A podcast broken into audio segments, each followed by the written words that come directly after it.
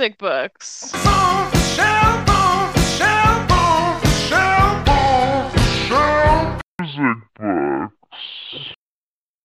Welcome to Every Day I Read the Book. Mm. Every day I read the book. Yeah, you might have heard the song Every Day I Write the Book by Elvis Costello. Here on this episode of this podcast, we're talking about reading books. Yeah, we are a music podcast, and now we've turned into a book podcast. Yeah, Just kidding. With Yeah. we're talking about music books. all the cool people left. All the cool, I mean, they heard the word Yeah, book like, and they were oh, like, books. "Yeah, Oh, What the Oh. fuck? I thought they were going to talk about Weezer. What is this shit? Um, yeah, this is the book episode of the podcast because we are music listeners and we are book readers, and recently we were reading a lot of music books, and uh, we wanted to talk about them because they were all really good. They're worth talking Yeah. about. Yeah. Yeah, And we are English majors after all, so we are English majors. That might not always Right. be um, readily um, apparent. yeah. I was trying to think of like a, a smarter vocabulary word than apparent. Uh, just to yeah to dem yeah exactly yeah yeah. What can you do? Your you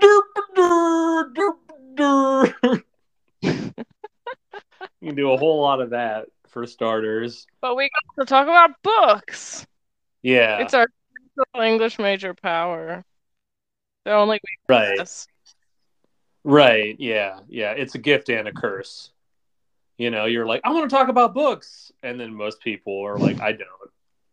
So I'd, I'd much rather talk about anything else. Yeah. Um, so, yeah, if, if you're not into the written word, um, maybe you should tune into our last episode where we just got drunk on Emily's birthday and did a bunch of hot takes. I don't. Were we even drunk? I don't think we were. Not really. It wasn't as bad as the my birthday episode. Yeah. That one, if you are not a reader, that one is really for you. If you like dumb crap, oh my god. Like beer. Yeah. I don't like books, I like beer. Well, if it's not the woke beer anyway. Uh woke beer. have you been have you been reading about that or did you hear about that at all? Is Okay. I you know that? Like apparently like Budweiser partnered with like an influencer who's a trans person and just the, everyone Oh, everyone's lost their mind.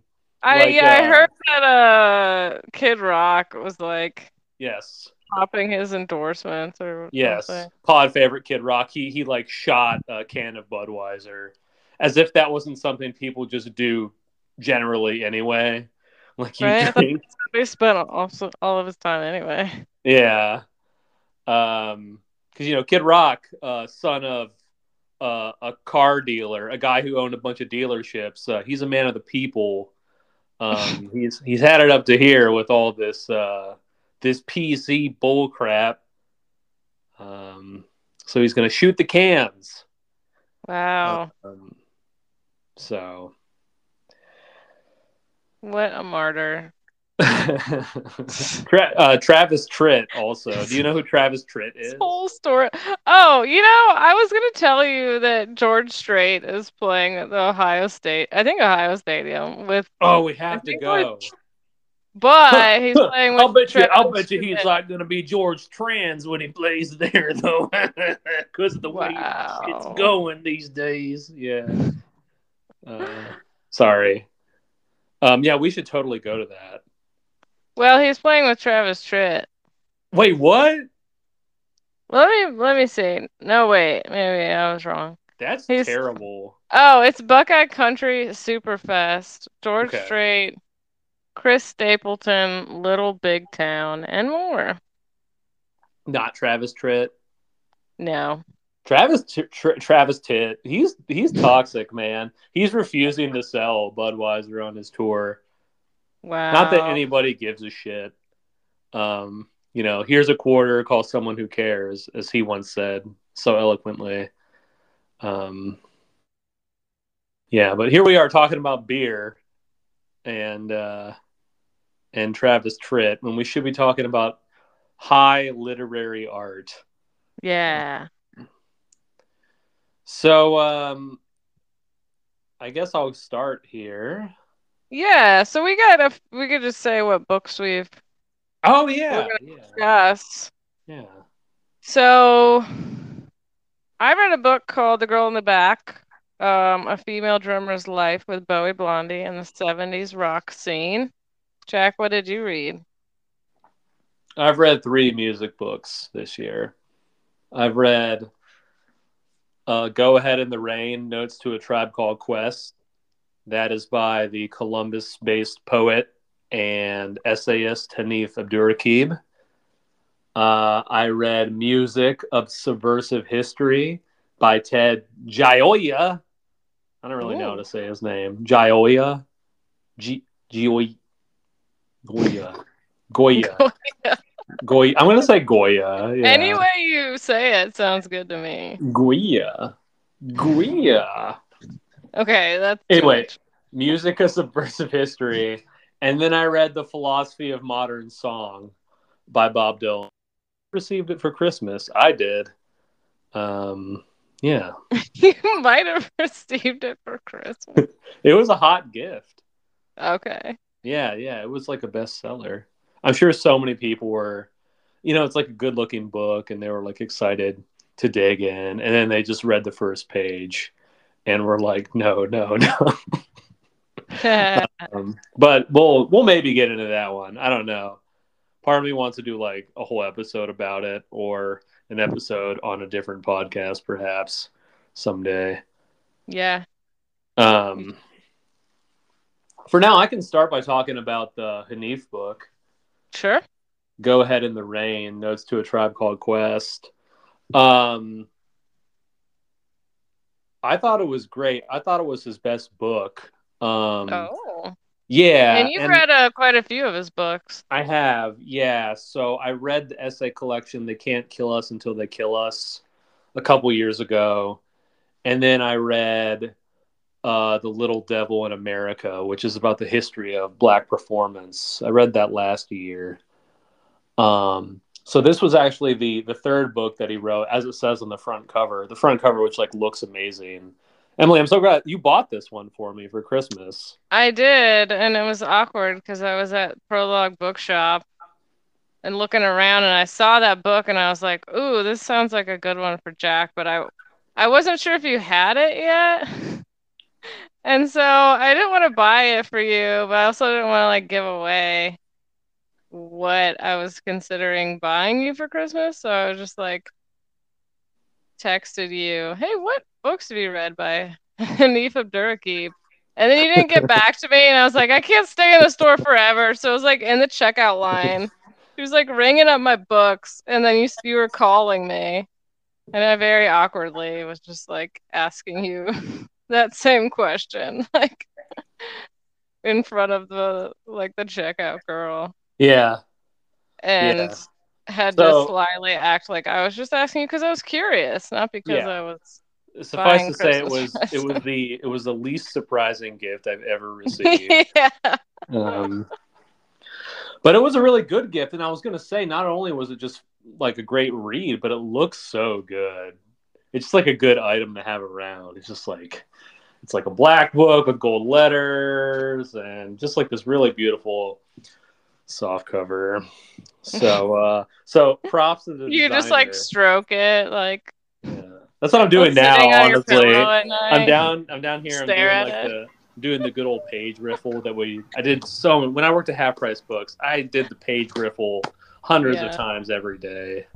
Um, sometimes, you know, as a way to test like the the durability of a spine, but sometimes just to be like, oh yes, the riffle. um, yeah. What can I say, dude? I'm I'm George. George Gay for books. Um, what? George George.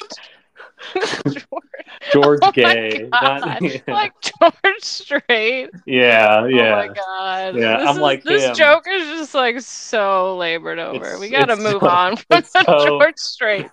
so fucking tedious. Um, anyway, um, this is a book that he wrote. It's the third book that he wrote, and it's about a tribe called Quest, um, uh, a group I wasn't terribly familiar with before I finished this book, but that I've gotten more into since I read it, just because it it's so persuasively. Um, argues for like their importance and their greatness and it's it's written i mean it's basically like a series of essays and he goes over their records there was a documentary made about them. He goes over that. He goes over their their rise their fall their disillusion and then their um their sort of comeback that they did a couple years ago. And then he goes over the death of, of fife dog too uh, one of the rappers in the group who uh, tragically passed away I mean, in 2016, I believe, just right on the heels, or maybe I forget if it was before or after they released their comeback record. But anyway, yeah, it's a series of essays, and about half of them are are literally written like letters to members of the group, to people associated with the group. So like everything Hanif writes, it's just got this very intense and emotional and personal aspect to it um, which I mean just befits the group not only because like their story is marked by tragedy, but just because like their music is so um, I don't know, it just feels like so so alive, so like of its moment, but I think kind of timeless in a way too. So it's been fun. It was fun to read the book, and it's been fun just sort of digging into their catalog and uh, you know Yeah, I did I tell you that I've been listening to the Low End Theory as part of my greatest albums of all time project. Um. Oh, I figured it was going to show up eventually, but no, I don't think you mentioned it to me. Yeah, I'm. it was uh, like a few weeks ago or something. Right. Um, yeah, because I think we had like listened to it together at dinner one time. Right. So it's just starting that album. it's but, not. A great, um, it's not a great dinner listen. I think No, it's not. you have to experience it either via headphones. I think, kind of like in a really like intimate, personal space, or like in a parked car with the windows rolled down on like a hot day. You know, those are Yeah. like the two venues for that record.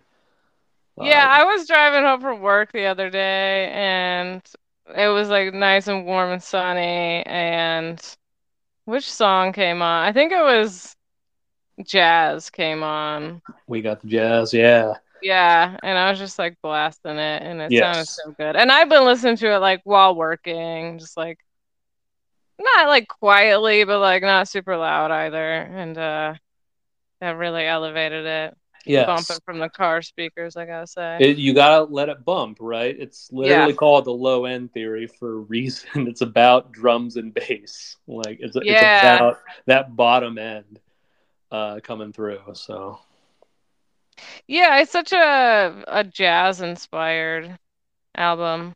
yeah, He well, I mean that song is literally called "We Got yes, Jazz." yeah, yeah, for sure. And I don't even I don't even like jazz, but it's Yeah. a really cool album. I really enjoyed it. I think like yeah, the bass is so important and it's like the yeah, the bass is so loud and warm. It just like really Yes. reverberates. It sounds you great. um i mean the main character of the book is q-tip because i mean he's the man some people say he's the greatest rapper slash producer of all time. Um and and he does the majority of the verses on those records and he does the majority of the production too.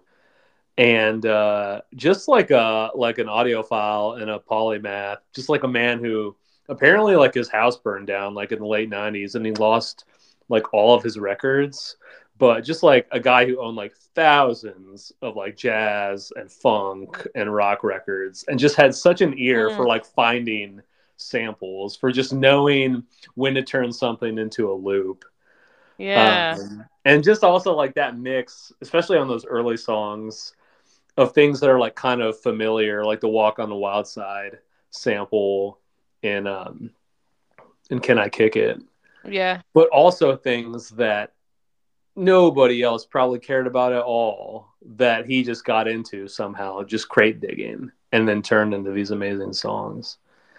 So just a, a real a real legend that one. Yeah, that's really cool. Yeah, it's just crazy too. Like Hanif talks about it in the book. Like sampling was really tough back then for a few reasons, right? I mean, in the middle of their career, that's when suddenly the industry decided to get really anal about, well, basically about black people being creative, you know, like using found sound and turning it into new things. Like that was when the era of just constant lawsuits really took off and having to clear a sample using tens of thousands of dollars to get like five seconds of music from an old record. Um, so that made it difficult, but also just the technology. Like it wasn't like he had Pro Tools or something. He couldn't just get the MP3 file, get it, like rip it from Spotify or whatever, and plug it into whatever program of choice, you know, he had and just like repeat it. It was like, you know, you had to like put it on a tape and then you had to like isolate that tape with another tape. Just like this very painstaking process just to produce um you know, just like kind of a simple like three sample rap song. But it's just Mm. amazing how well those songs have hold up, held up in spite of that. Just like how almost primitive like that technology was, but he really made it work for him and for the group. Yeah, that's so interesting. And it's not like something like Paul's Boutique that's just like screaming like sample. It's just like right. all these different like recognizable samples spliced together. Like they're Right. really subtle. You know, I'm when I'm listening to it, I'm not just like, oh yeah, that's a sample from this song or that song. Right. You're not playing that game all the time because that's not what it's about. I mean, there's some of that with any kind of sample based music. There is for me anyway. I really think it was, it is like the low end theory. It was about like isolating those sounds and emphasizing them and then just doing cool raps over it. Yeah. So there really was nothing like them before those first couple of tribe records. You had like conscious rap was kind of a thing, and it was it was intelligent rap, you know. Um, but just in the middle of kind of like the gangster rap era, the first era of gangster rap, to just make music that was so like laid back and chilled out and kind of cool and groovy. Yeah. It's very, very cool and Yeah. um, yeah, there's some rap where like the emphasis is so much on the rapping itself and the music is not that interesting. If you if it just was the beat without the rapping over it, it, it wouldn't sound great. It'd be kind of boring. Um, but that music can be great too because like the rapping can be so incredible that like you know that's what what matters. Um, but with Tribe, like the beats are so good. As soon as it it it uh kicks in, you're just like, oh yeah, here we go.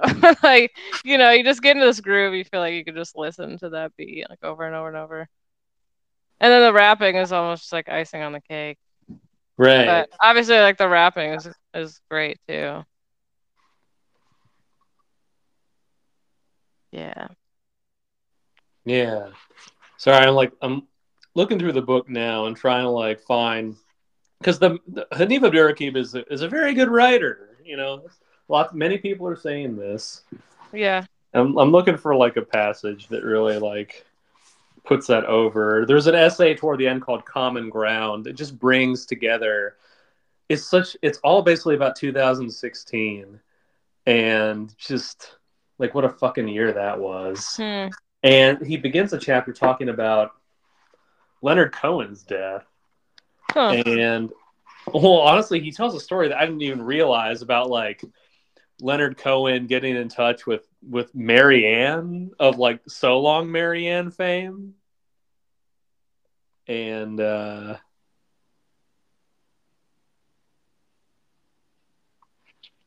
and just like him writing her a letter, and uh, and then he passed away very shortly after that, Hmm. and then she passed away very shortly after that.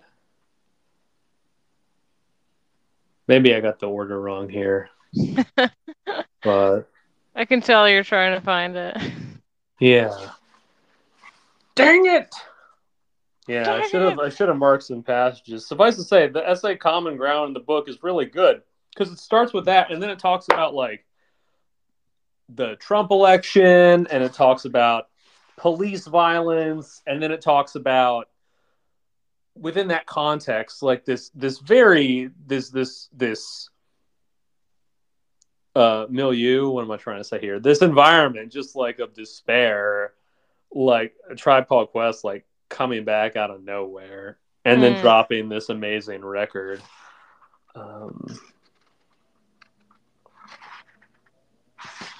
Who would you recommend this book to? Like, if you're not in, if you don't, if you're not familiar with the Tribe Called Quest, so did you not enjoy it very much, or Um, is it good for any music fan? yeah, I'd recommend it to to just about any music fan, I think. Just because the way Hanif writes about music is so compelling. Um, I mean, he writes about it from the perspective of a fan. I don't think he himself is a musician. He's a poet, so he understands like music. Um, but it's just like you, you when you read him talking about these artists he loves and sort of paying tribute to it and like honoring them, just like it's just like a very uh just a very powerful thing. You know, the the sense of gratitude he has toward these musicians is like very cool. You don't you don't see even like music fans don't usually express it in that way. Um, not in a way that's like as intelligent as he does anyway. Yeah. Um, and it's it's very cool. Um, obviously, like I think tribe fans and rap fans will have like a field day with it. But again, I didn't. I don't have a ton of hip hop credentials, um, and I really enjoyed it. So, yeah, Cool. I love that it's called a love letter. yeah. Well, it's you know, like Yeah, yeah, to your point, that's not how books, most music books are written, even by like big fans of the artist. Um, and what a cool idea to just to write it in that style, like this place of gratitude, and like to actually write letters to the members of the group, expressing that gratitude. I think that's really cool. And he's, I mean, he's a poet, so I imagine like the entire style of the book is really arty, I would think. Yeah, so just to give you like a taste, this probably isn't even the best passage, but I just found it. So yeah, this is from that essay Common Ground. And again, he's he's talked about 2016 was was bullshit. You know, I remember it. I was there. I was I was 28 at the time. Um and uh uh and he's he's talking about their performance. Is he talking about their performance at the Grammys? Uh, duh, duh, duh. I think so. But he says the show. This is the a paragraph. He says the show. It seems ends here, and we didn't even deserve for it to take us this far. Earlier that year, I didn't think I wanted another Tribe Called Quest album.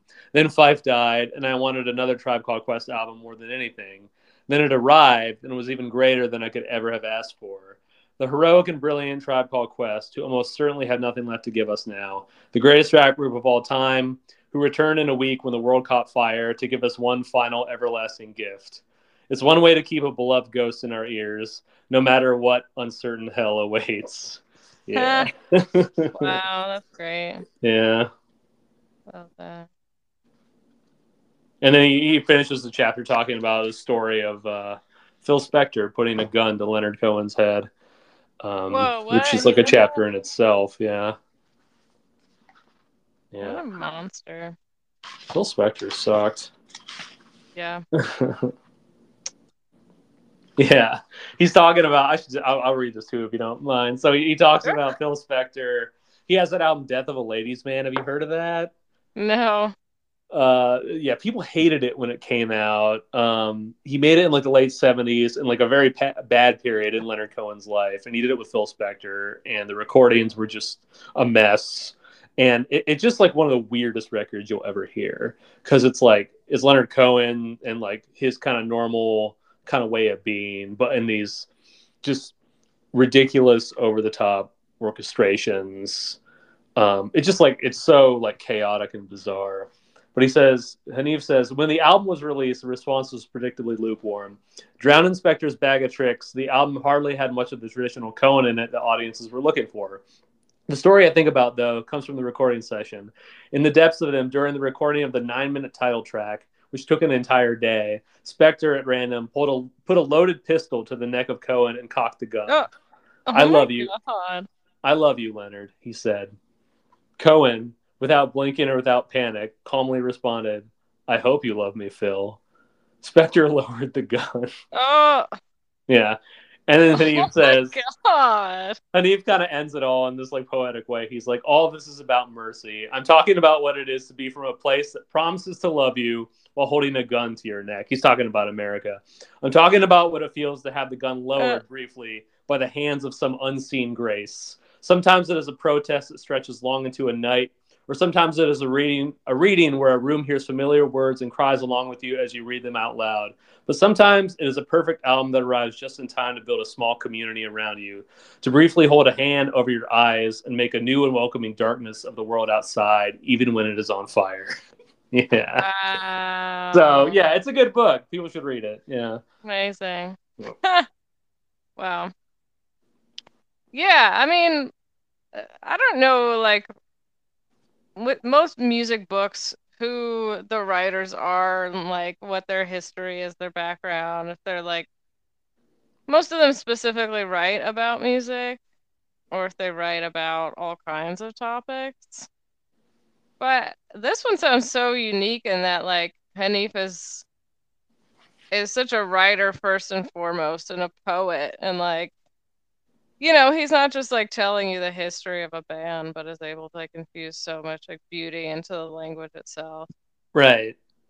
So sounds like a great rate, even if you're, I don't know, maybe this isn't true, but even if you're not a music fan, yeah, language of it. Yeah, if you're just a human certainly... being with a pulse.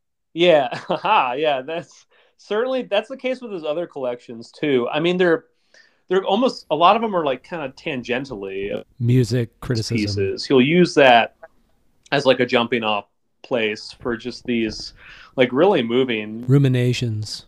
about um like life and death honestly.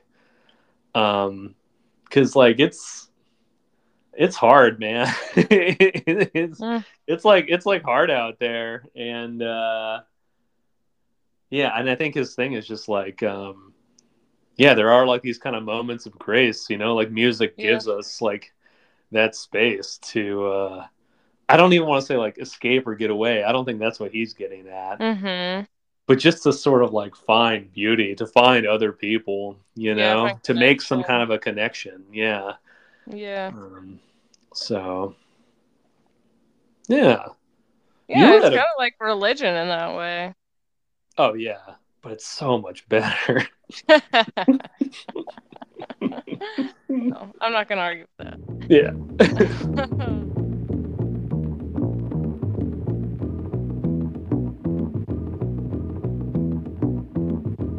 Back in the days when I was a teenager, before I had status and before I had a pager, you can find the abstract. Listening to hip hop, my pops used to say it reminded him of bebop. I said, Well, daddy, don't you know that things go in cycles? Way the Bobby Brown is just amping like Michael. It's all expected, things are for the looking. If you got the money, quest is for the booking. Come on, everybody, let's get with the fly mode. Still got room on the truckload of black gold. Listen to the rhyme to get a mental picture of this black man, black woman picture. Why do I say that? Cause I gotta speak the truth, man. Doing what we feel for the music is the proof. And planet on the ground, the act is so together. Bonafide strong, you need leverage to sever. The unit, yes, the unit, yes, the unit called the jazz is delivering each year. Yeah, should we move on to my book? Yeah, let's hear it. Which is very different. It's not like poetic at all. But uh But um no, so my book was called The Girl in the Back, A Female Drummer's Life with Bowie Blondie and the 70s Rock Scene, written by Laura Davis Chanin. And it is her um, sort of a memoir from her childhood or from her, her adolescence, growing up in New York City in the 70s, um, where her dad had custody of her, but he was he worked for like uh what was it? I want to say like Time magazine. He's like a art director or something. And really just like put his career first and was just kind of a neglect or a negligent parent. Um so she just kind of like had all just this like a, a pretty standard dad in the history of dads. Yeah. right? So she just had all this freedom. Um, and she was like a good kid and was like studied really hard in school, cared a lot about academics and stuff, but just kind of got like swept up in the music scene out of nowhere. I mean, she was a big fan of music and just kind of like a, an oddball in school and had a, a friend who was really into music too. And then somehow they got this ragtag team of people together um, to start a band.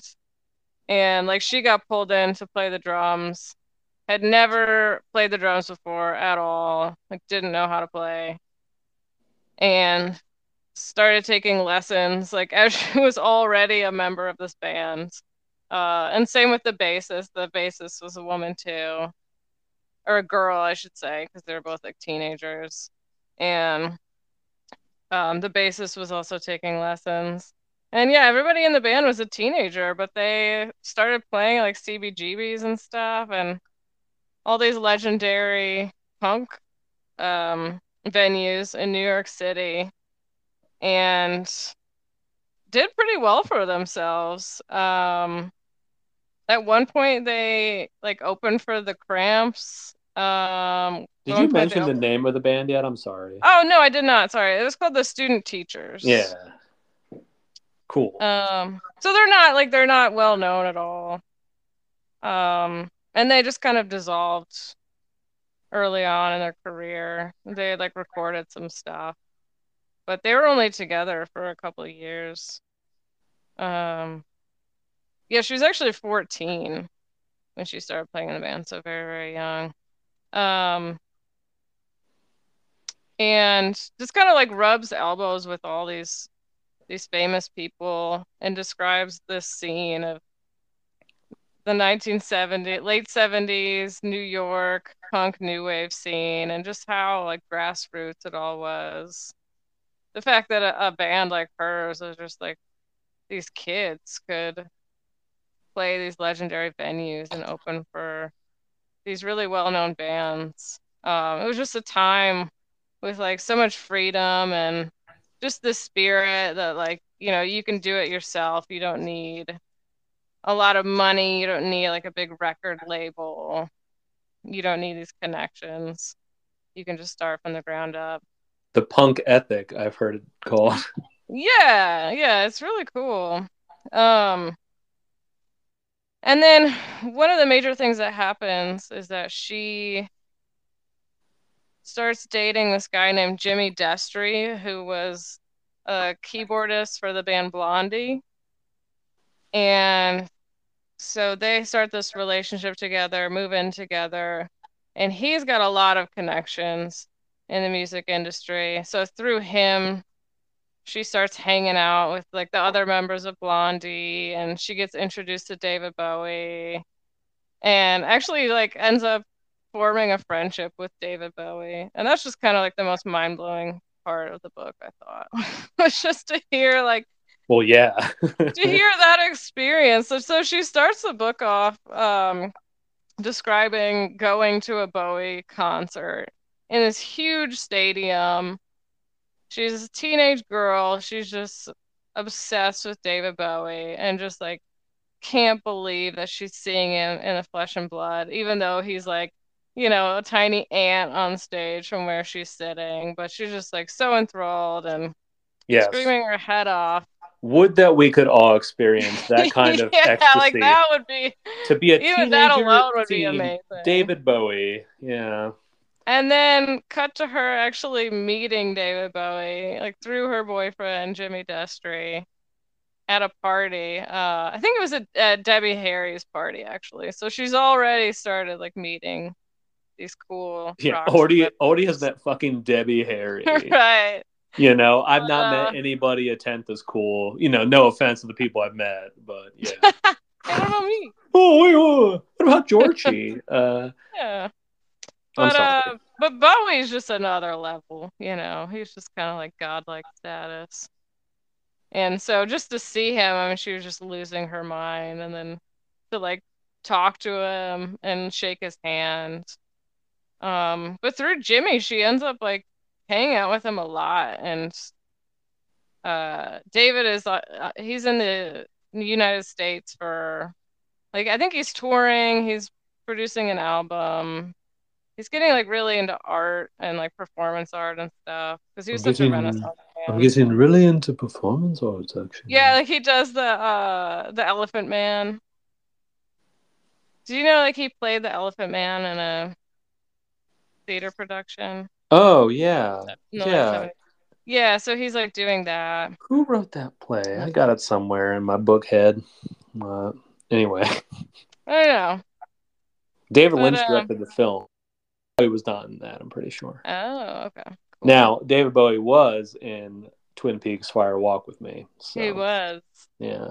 He's not Yes. talking about Judy. Um, I forgot about that line. I don't even remember Anyway, what that sorry. is. I just remember that line. yeah. Well, that's the thing. It's like um, that line without any context is, you know, uh, uh, it's about the same level of clarity as you get from the film, you know, it- with the, in that scene. Yeah. So, um, Yeah. Yeah. Which is what you want from Twin Peaks. Right, right, right. It's it's it's fantastic. Yeah, Bowie perfectly cast for that role, Yeah. where he just runs into an office, says we're not talking about Judy, and then screams, and the scene is over. Yeah. Okay, cool. I I forgot like what happened, but that was a They good- yeah. they found a way to bring him back in the return. I forget exactly how they did it because it was released just after he died. I'm pretty sure. I think they had recorded his part in advance, and so his voice is in it. Um, but yeah, yeah. sorry, Yeah, we're going we're going down a Lynch rabbit hole here. No, it's all good. Um, but I think the the single craziest part of this book is that she ends up kissing David Bowie at one point. which oh. mind blowing. and then he, in classic David Bowie fashion, he just uh rides off into a cab the next morning to go to his Elephant Man production that he's late for, and she never sees him again. Wow. Yeah. Crazy. But um yeah, I really enjoyed this book. It was a really fun read. It's not like her little bio in the back says she's a writer and a lawyer. But it doesn't say anything else that she's written. Um so I don't know if she's published anything else. But it the writing didn't come across to me as like a someone who's a professional writer. I think it's like, you know, it's it's Ouch. well written enough that it's like it flows well and everything. But it's written in pretty like plain English. Yeah. Um I wonder if that wasn't an intentional decision, though, just because I feel like the way you describe it, I mean, the poignancy of the book comes from her just being kind of a normal person yeah. um, in like the most miraculous time and the most miraculous scene. And then like having that those moments of just like rock and roll bliss and then just kind of gradually you know, fading back into normal life for better or worse. I mean, maybe for better. Yeah. Um, Yeah, it kind of it reminds me not that the subject matter is or the tone of it is similar at all. Mhm. Um but it reminded me of that book Go Ask Alice, which I read as a teenager mhm.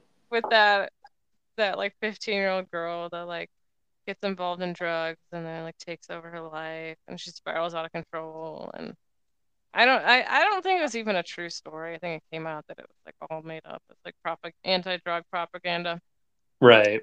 But anyway, I just hadn't read anything like that in so long where it's like you're reading the perspective of a teenage girl and it's it's chronological and it kind of it's not written in the style of di- diary entries, but it kind of feels that way. Just like her describing what's happening as it's going along. Yeah. Kind of feels like it's happening in real time.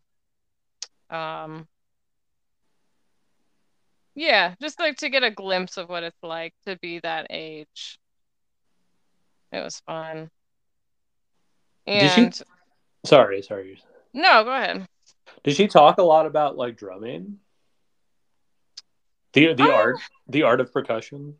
Not a whole lot. She Mhm. talks about like the experience of picking it up and like the challenges and then feeling like she got the hang of it.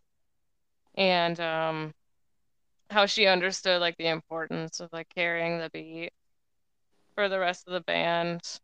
Um That's that's the golden rule. That's about the only rule that I really care about. Yeah. And she talks about like how it's kind of nice to have like the obscurity of being in the back Mhm. and not like being the front man. Um But yeah, it doesn't come across that she's like ever super passionate about drumming. Right.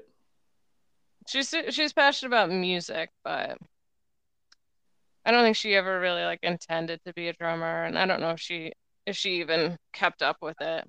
That's probably the story of like. I feel like that's a story of like a lot of drummers and bass players.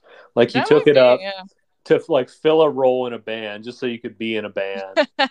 And I mean Yeah. this with like with you know all due respect truly for like drummers and bass players. Um the the low end, you know.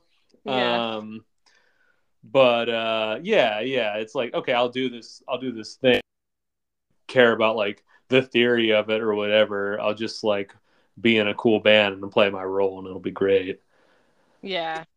Yeah, I mean, and the way they describe it is like these two guys who are already musicians and like I don't know, I think they both played guitar and they were writing songs and they wanted to start a band, so they were kind of like picking people to join the band and they picked her and her friend Laura to be the drummer and the bass player because they thought it would be cool to have like an all-female rhythm section.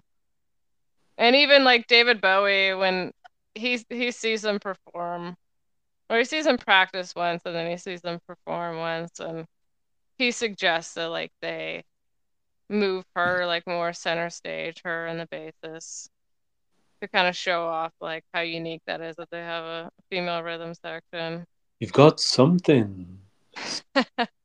yeah. Yeah. Um, this book did. I mean, I already love David Bowie. It made me love him even more That's cool.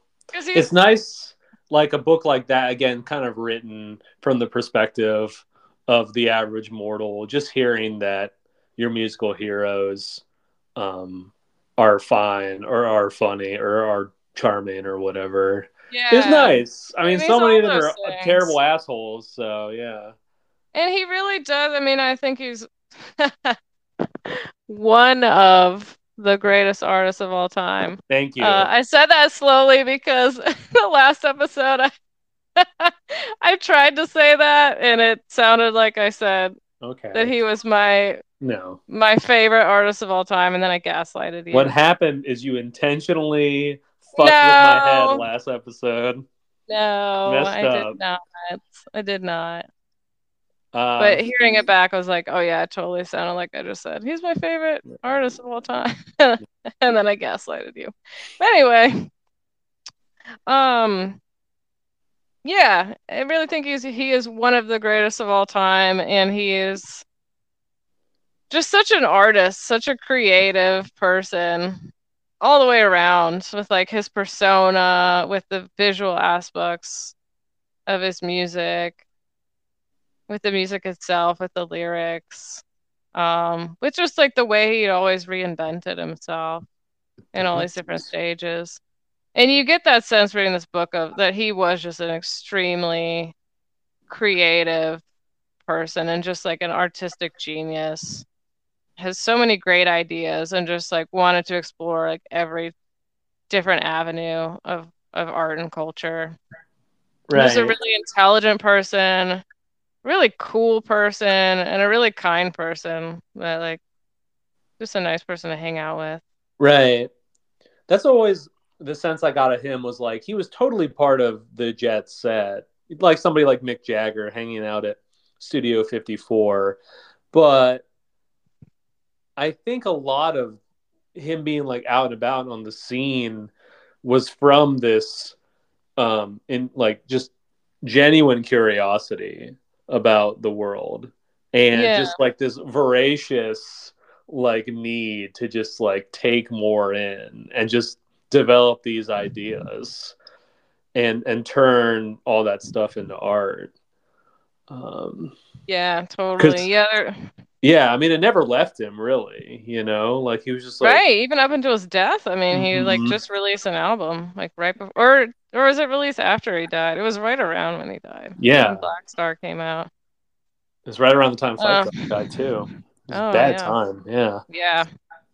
Um, but yeah, I mean, even this book, like he's he's I think he was recording like I want to say it was station to station, and he was doing the Broadway production of Elephant Man, and, and he, was, was like, doing getting... a ton of coke. Yeah. yeah, I was doing a ton of. There's a lot of coke in this book. Mm-hmm. Um, I guess that that has that's in common with Go Ask Alice, the drug use, and uh, the potential for addiction. Not that she gets addicted, but um, other people do. But anyway, yeah, and he was like, he was painting, and he was like, she describes him going on SNL to perform, and he performs with Klaus Nomi oh, and oh, sweet. Um, who was the other? It was like some like German drag queen or something. Mm. I don't know.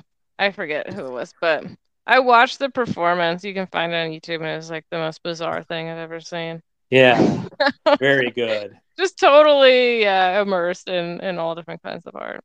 Um, and one thing I thought was really cool was that she she knew like the the music world just wasn't for her, like the lifestyle and just felt so exhausted by it mm-hmm. after doing it for a few years.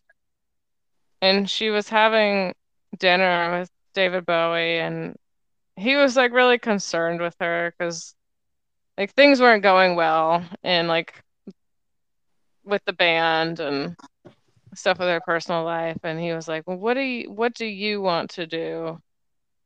And she said, "Well."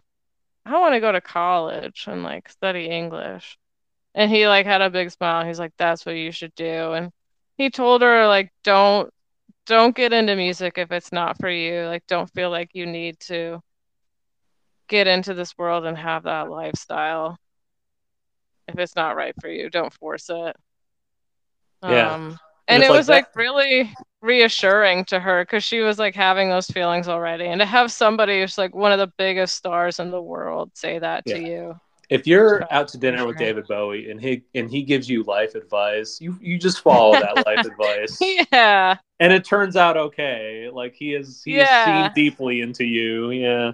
Well, I think part of it too is like she gets a sense of what it's like to be that level of celebrity where it really mm-hmm. affects your freedom and how you have to live your life and like how they had to they couldn't just go into a restaurant they'd have to like go into this secret restaurant that like nobody knew about in some alleyway and then they get ushered into like this back room right. where like nobody else is dining in or they would go into a restaurant like after it had closed, the restaurant would open just for them and he didn't he wouldn't like walk around and and take cabs for the most part. He would take limos like for the privacy. Um yeah, just stuff like that. Just how when you're on that level, you can't just be a normal person. You have to change everything. Much better. I mean, on. seriously, I think to live that, to live her life, um, and just to have a have a taste of it. Honestly, Yeah, that's what's so fun about this book is because like if you are a punk fan, you read about the 70s like New York scene or any of the punk scenes back in the day and it just sounds so exciting and you imagine like what it was like to be young back then and to like be immersed in that scene. And and that book like really gives you that sense. It like it shows you what it, it really was like. yeah. Then you watch firsthand account. you watch the decline of Western civilization, and you're like, ah, maybe not the early '80s in Los Angeles. yeah. Maybe not that. Maybe not that, scene. scene. Yeah. but I have to ask, like, so she's kind of rubbing shoulders with uh, some of the greatest musicians ever. Um, are there any that she kind of paints in like a negative light? like, does she kind of like dishes Uh, on a little bit? Or well, the one that she dishes on is Jimmy Destri from Blondie, Yeah. who she dated and lived with. There you go. Um, and she doesn't even like she she doesn't even like talk about him in a critical tone. She just explains matter of factly like what the things that he did, the things he said. Uh, I feel like she's really easy on him because she'll blame like things he does on like his cocaine addiction. But I mean, he's like sexually violent to her on like multiple occasions in the book. Um, and even describing like how they met, he was he was like they were I think they were CBGBs and like he was drunk and he was just like coming on to her and like groping her and stuff. And my thought was like, oh, this guy sounds like a total creep. And then it turns out she's like, I I was into that guy and Oh I God. couldn't like This gives you an insight into like why uh, why the boomers are the way they are. Like, yeah, I couldn't turn off my feelings for him. Oh and then they like end up getting together and then yeah, and then he has like these moments where he just like demands sex from her and when she says no, he gets violent and like Hmm. hits her and stuff. And some of the stuff's really disturbing. So um yeah, that was one person that was not painted in a positive light. right. But again, I feel like she goes too easy on him. but no, every I think everyone else she had, she had Yeah. good things to say for the most part. Yeah, David Byrne is just like, what the fuck is wrong with David? Yeah, he's an asshole. David Byrne is not in the book, actually. He's not okay. No, I think she mentions like seeing the talking heads, maybe. Yeah, yeah. I don't. I think, but I, she definitely doesn't meet them. Okay, you can't have it all. I don't you think. know. Yeah. Yeah, or like sometimes you- she'll meet. You know, Yeah. she might have met like somebody from the band, but not David Byrne. I feel like she'll have moments where she'll meet like You should have formed a band with uh, with Tina Weymouth. Yeah, that'd be cool. Yeah. They could have got Patti Smith to sing. Come on. Come on.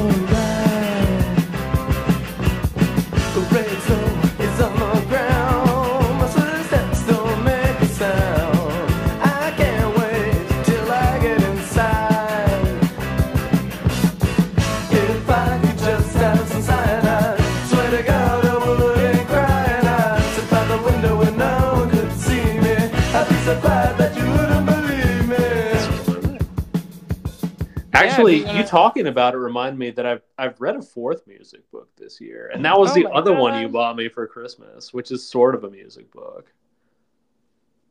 Remember that Michael Imperioli, Oh yeah, the perfume which also Bird- has Bird David Eyes. Bowie in it.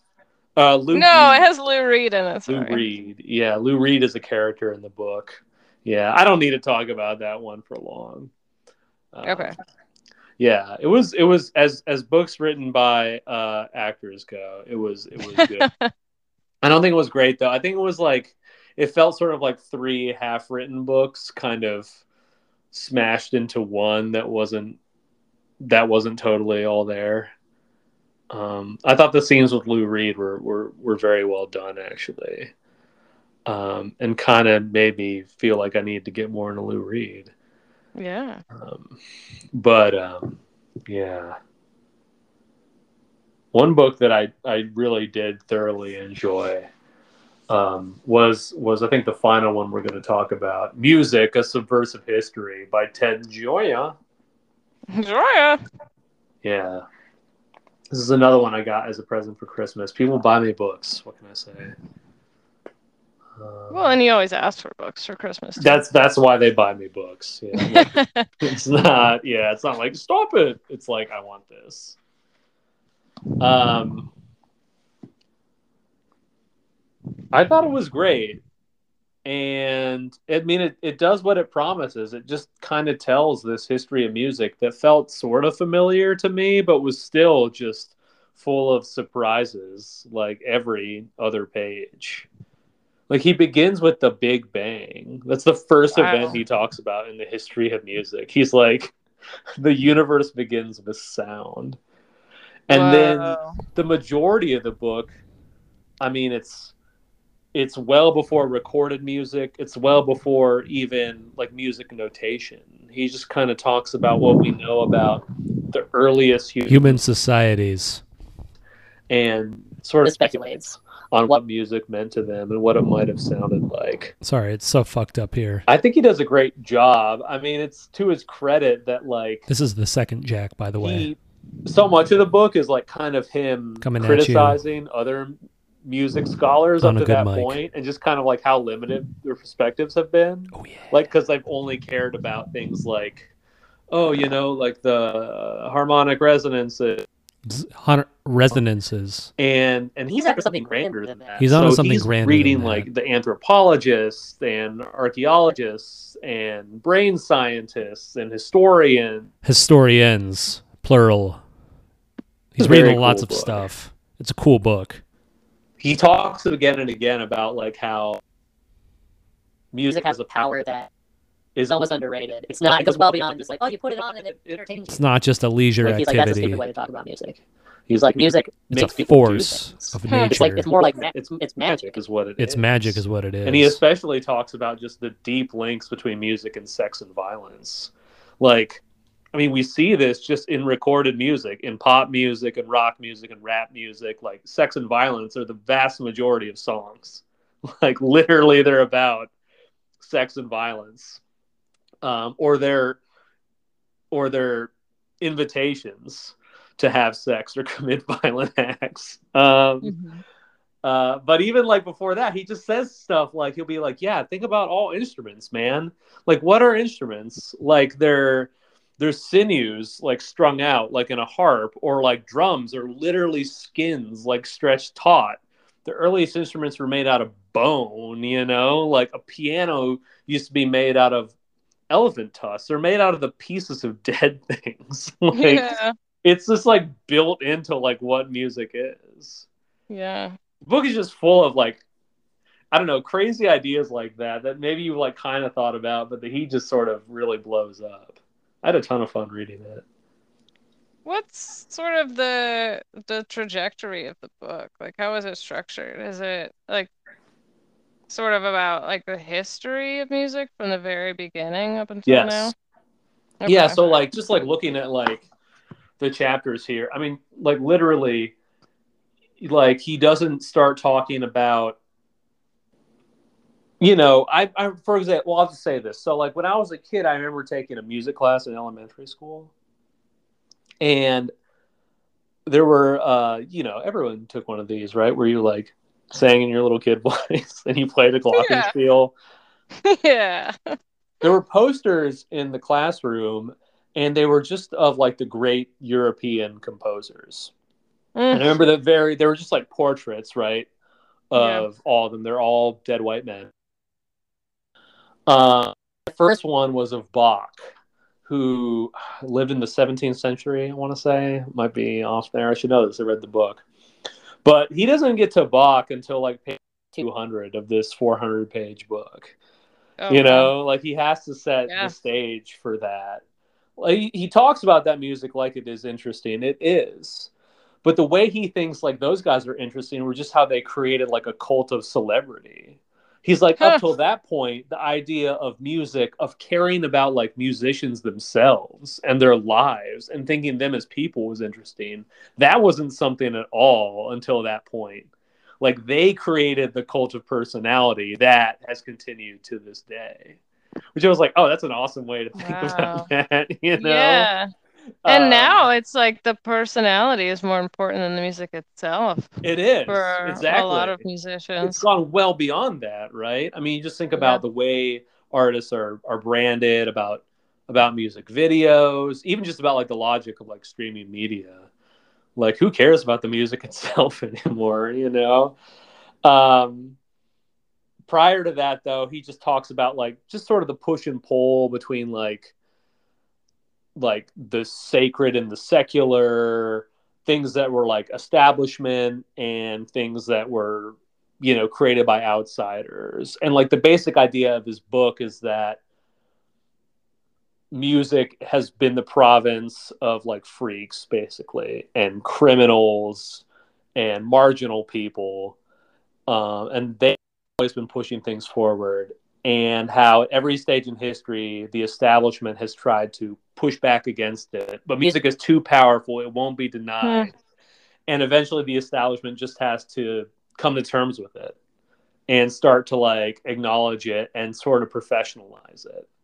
So like he talks about how pythagoras way back in the day the dude who made the fucking theorem the triangle man was like the fucking triangle man was like invented like the concept of tuning and like before that point the idea that like a stringed instrument had to be perfectly in tune was not like an accepted thing it wasn't even like a desired thing necessarily but he's like no we're gonna polish this up if people must play the fucking lute then they're gonna do it the right way That's crazy. It's, It's just wild to think of like a stringed instrument before tuning. You know, know. that that wouldn't be i know a concept. And then the other mind-blowing thing about that is that Pythagorean invented that, and yeah, yet like nobody knows that, or at least I didn't know that. You didn't know that. I know it's so Everyone bizarre. learns his theorem in like geometry class. it's funny too. He talks about like that stage, basically like the, um, you know, like BC 500 to 1500. Like it's constantly like which music is dangerous and which is not. And there's like some points where like playing a stringed instrument is like, no, you can't do that. And for the most part, like the drums are always like, the holy shit, do not play the drums because drums make people go crazy. Like you have like church, church leaders and politicians and stuff are like, do not play that fucking drum. You're just going to inspire a riot. You know, the drum is such a powerful instrument.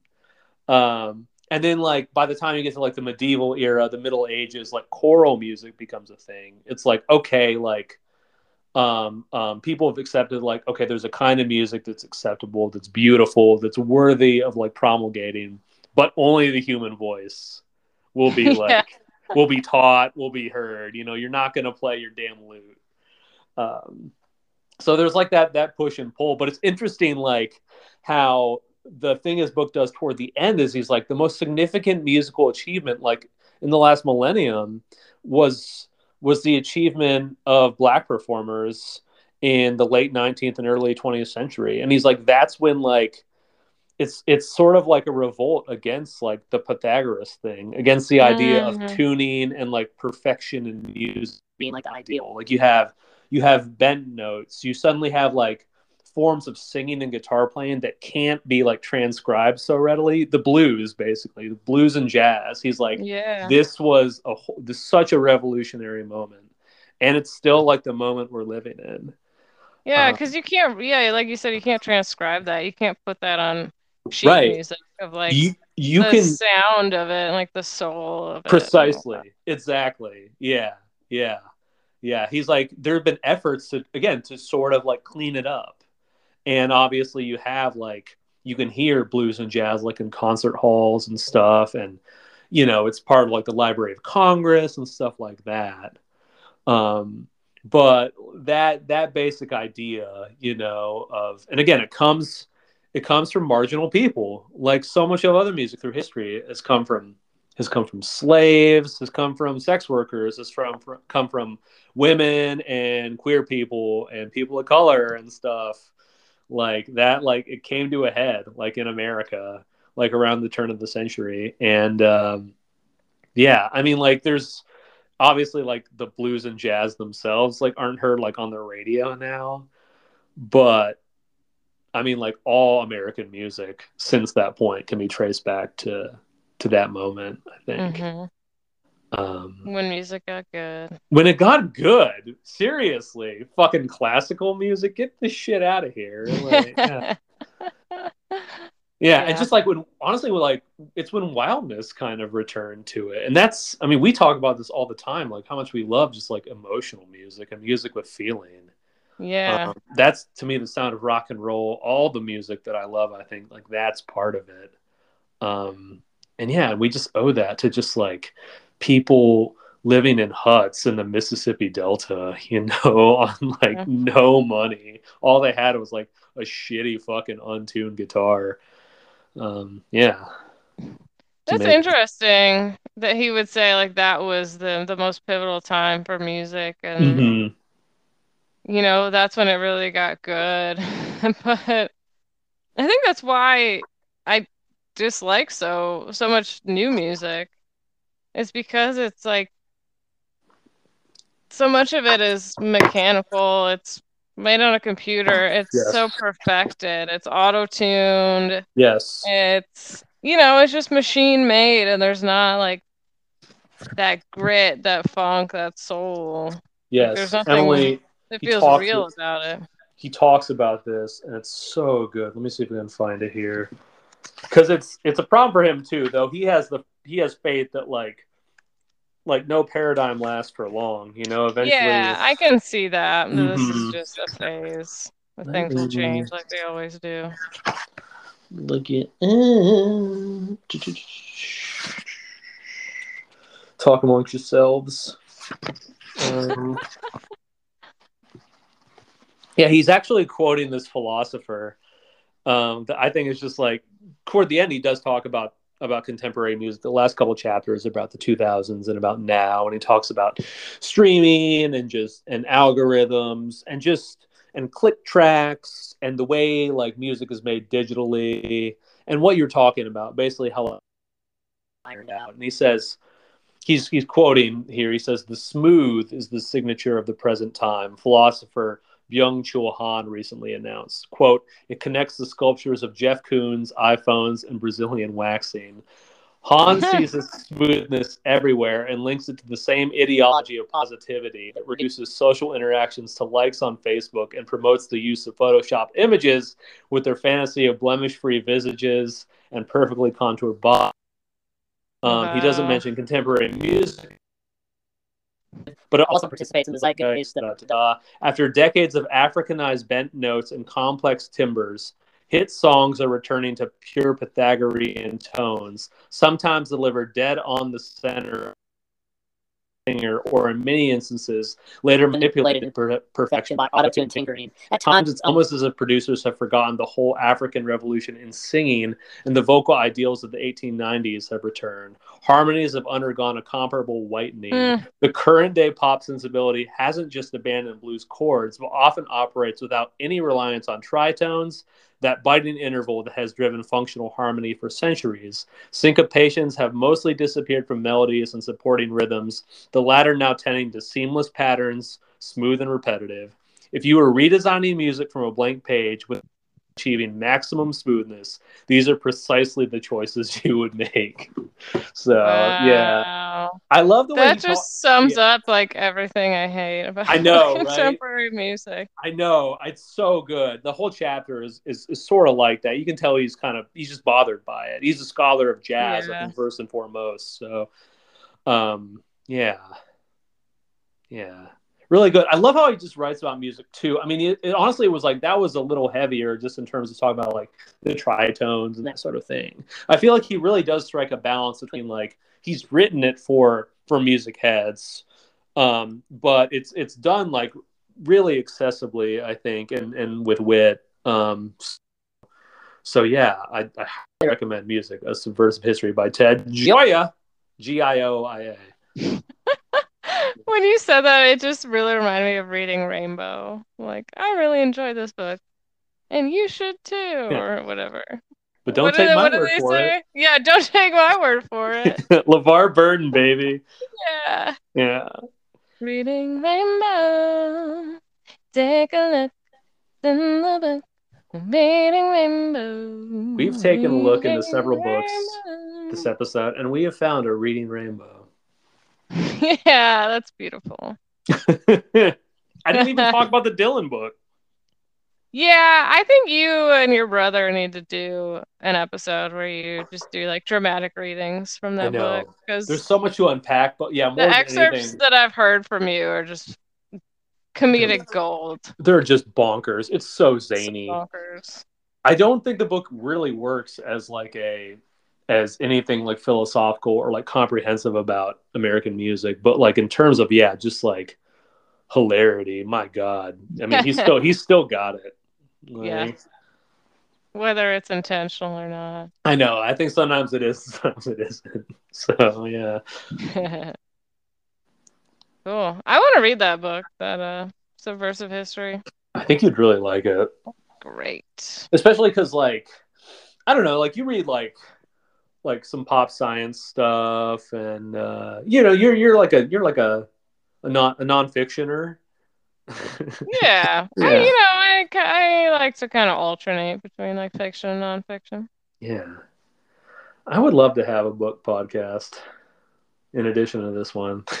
I don't want to. Turn, I'm not to turn this one to a book podcast, but you could But- call it Every Day I Read the Book. There you go. That, that was pretty good title, right? Yeah. I guess. All right. Well, hopefully everyone's right, enjoyed this foray into pages and words, and paragraphs, chapters. Chapters. Your sperm. Arr. Anyway, My Thanks, favorite y'all. Gershburn. nice. All right. Bye. See you next time. Bye-bye. Butterfly in the sky. I can go twice as high. Take a look, it's in a book, a reading rainbow.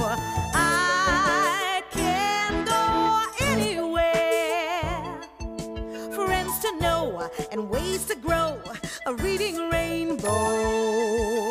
I can be anything. Take a look, it's in a book, a reading rainbow.